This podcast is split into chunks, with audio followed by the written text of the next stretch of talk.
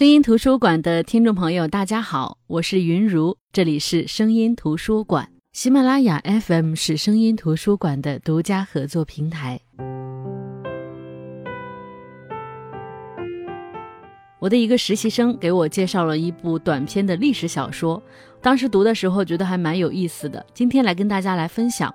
这本书呢，就是施哲存所著的《将军的头》。其实如果你看文字的话呢，可能是将军抵头，这个抵呢就是彻底的底，但这个底只是在古文当中的话是用这个字，其实这个字就相当于我们今天所说的助词的，但是我在跟大家介绍的时候，因为是语音的关系，我就直接读成将军的头了。施哲存一九零五年出生，二零零三年十一月于上海逝世。他是一位跨世纪的学者，兼通古今中外，除了文学创作之外，在古典文学研究、碑帖研究、外国文学翻译方面都有很高的成就。他的文字呢，整体上读来我觉得是通透达观的，能够兼具古典和现代之美。有人说施哲存的小说就像身着华丽的中式旗袍，像是在传统民乐的伴奏下跳着异国的华尔兹。更有学界说他是新感觉派的一员大将，是现代派文学的开山祖师。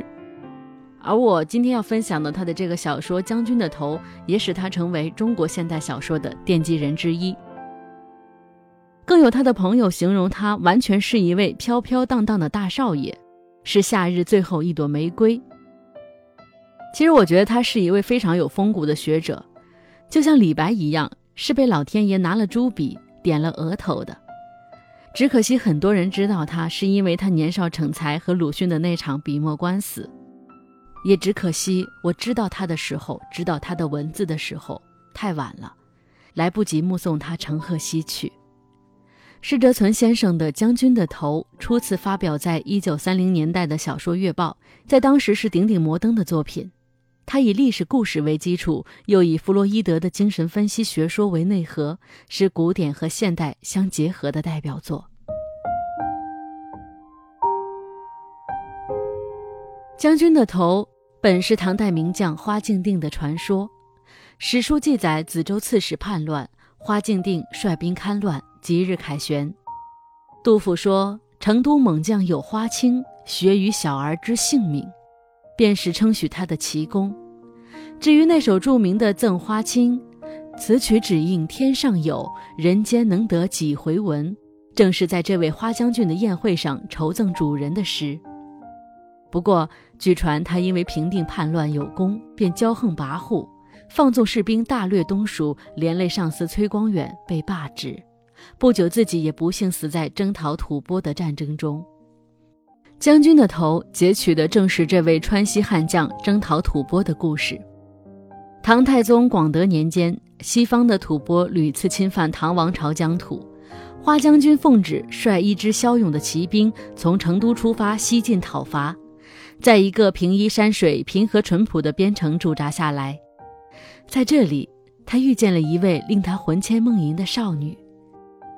小说描摹的花将军拥有吐蕃血统，仪容妩媚而英武，他骑着神骏的大渊马，披肩直锐登场了。书中写他不像别的将军，大且黑的脸上长满刚硬的胡须，他的脸是白皙的，髯须是美丽的，眼睛深邃，瞳子带着惹人注目的棕色，眉宇间那股勇猛英锐的神情，如夏云中的闪电，使人不敢接近。当他吃醉酒，酡红的脸，一喜威严，看上去竟极其温柔风流，醉态可掬。他正值盛年，孔武骁勇，渴望建功立业，他原本幻想着荡平草寇，便能蒙天子换取守京都。对于这一战他有十分的热情，但在风雨如晦的蜀道上，作为吐蕃武士的良知开始苏醒。一个正直的人怎么能率兵攻打自己的家乡呢？他憎恶眼前贪婪无义的汉族士兵，向往与祖父口中勇猛正直的西域雄将为伍。在他看来，比起在卑贱的汉族里做一个将军，不如在英雄不足的行伍里做个吹号兵更为光荣。他想调转枪头，回到自己血缘与精神上的家乡。但是他依恋着自己的第二故乡，舍不下天府之国繁盛丰裕的生活，更不忍带领吐蕃乡人杀戮无辜的淳朴边民。更何况他这时爱上了一位汉族少女。将军自负是个顶天立地的刚正男子，长到三十四岁也不曾定亲。战争与酒是他的定命，而恋爱是自寻烦恼、自暴自弃，是他永远不想懂、不要懂的东西。蜀中多艳女，在过往的三十余年，没有一位拨动他的心弦。可是这位西蜀女子，英锐美丽如同妖妇，令他心灵震颤，泥足深陷。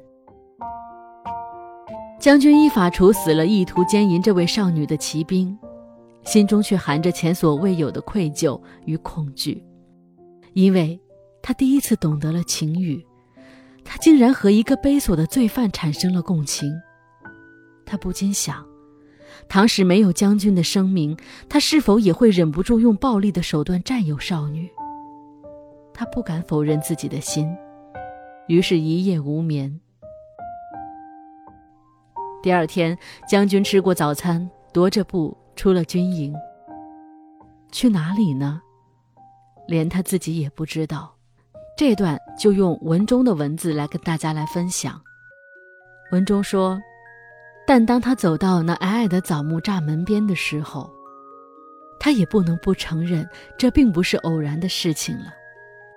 将军在栅门外徘徊着，窥望着被照在朝阳底下的小园，锦葵花、剪秋罗、凤仙、牵牛，各种的花都开得很烂漫，菩提树和栗树都在小风中煽动着秋天的凉意。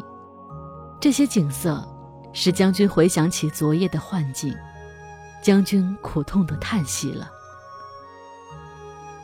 将军第七次从小溪边折回到栅门外的时候，看见那个美丽的少女已经在园里提着水壶灌花了。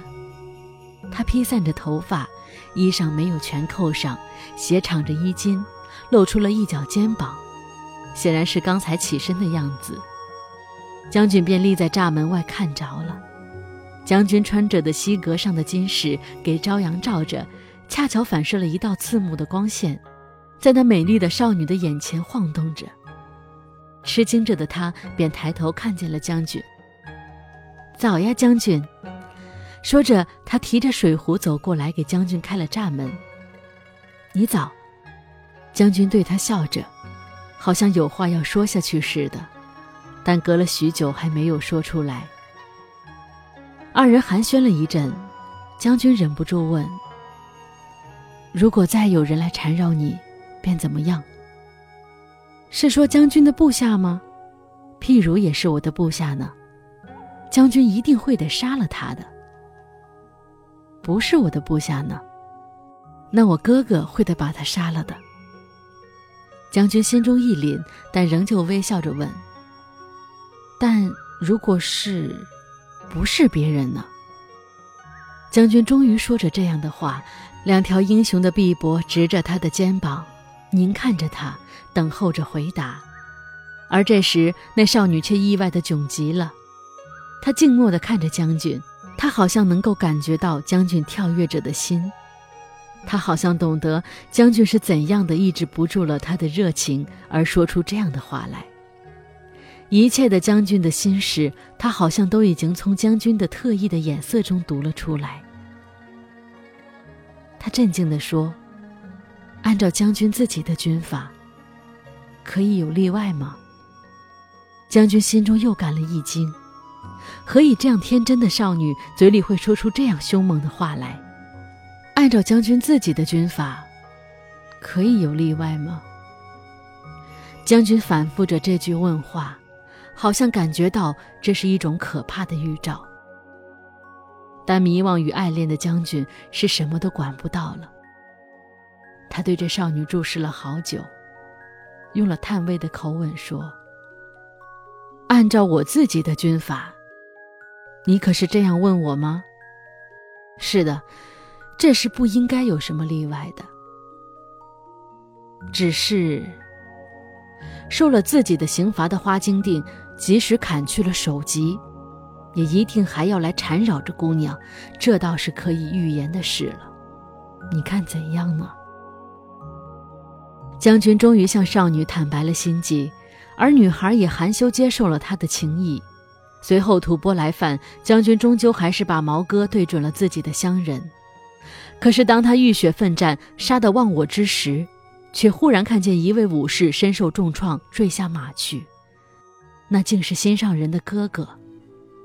将军忘记了自己的职责，他一心想着孤苦伶仃的少女，竟然调转马头当了逃兵。可是凶悍的吐蕃士兵没有放过机会，一刀砍去了将军的头。接下来就是这篇小说最奇异的地方了，就是这位花精定将军虽然在战场上被敌军砍去了脑袋，然而他的无头尸体居然在马上直立不倒，并且纵马游江的驰骋，回到他所迷恋的那位民女的镇上。无头将军下马濯洗双手，而他喜欢的那位姑娘正好在河边洗着碗碟。他看见无头的士兵蹲下身来摸索着溪水，无情地嘲弄道：喂，打了败仗的吗？头也给人家砍掉了，还要洗什么呢？还不快快地死了，想干什么呢？无头鬼还想做人吗？啊、呸！将军轰然倒下，远处的头却流泪了。这就是这篇小说最奇妙的地方。这样的情形固然不合常理，但并非无稽之谈。《渊涧泪寒》《蜀中名胜记》等古书都记载着这位无头将军的传奇，经施哲存先生的改写，更显露出扑朔迷离的浪漫色彩。一位多情的将军，一位无情的美人。可惜多情总被无情恼。当将军被敌人砍去首级，怀着矢志不渝的爱恋，遵守着自己即使被砍去了首级也一定还要来缠绕着姑娘的诺言，骑着马回到少女身边时，这姑娘却已经认不出她的模样。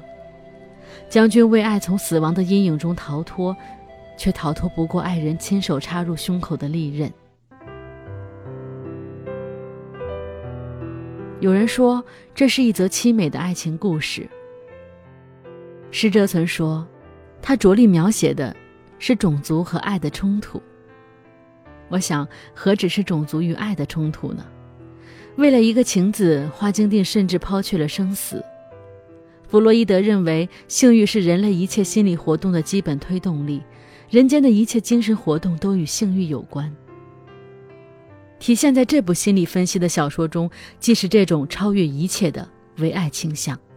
不过需要指出的是，施哲存的笔下不乏赤裸的情欲，亦多见一往情深的纯美爱恋，以及情之所至、灵欲交错的朦胧悸动。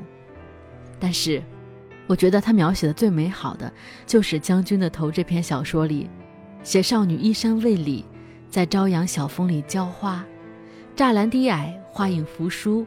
将军披着金甲，静静地望着他的那副样子，这就是施哲存写出的情欲，没有刻意的撩引，只是一抹清淡的悸动。也许没有后面的故事的话，这便是我们觉得爱情最好的样子。好的，我是云如，这里是声音图书馆。今天跟大家分享的是施哲存的一篇小说《将军的头》。如果对施哲存先生感兴趣的话呢，也可以去看看他的文集。我们下期再见。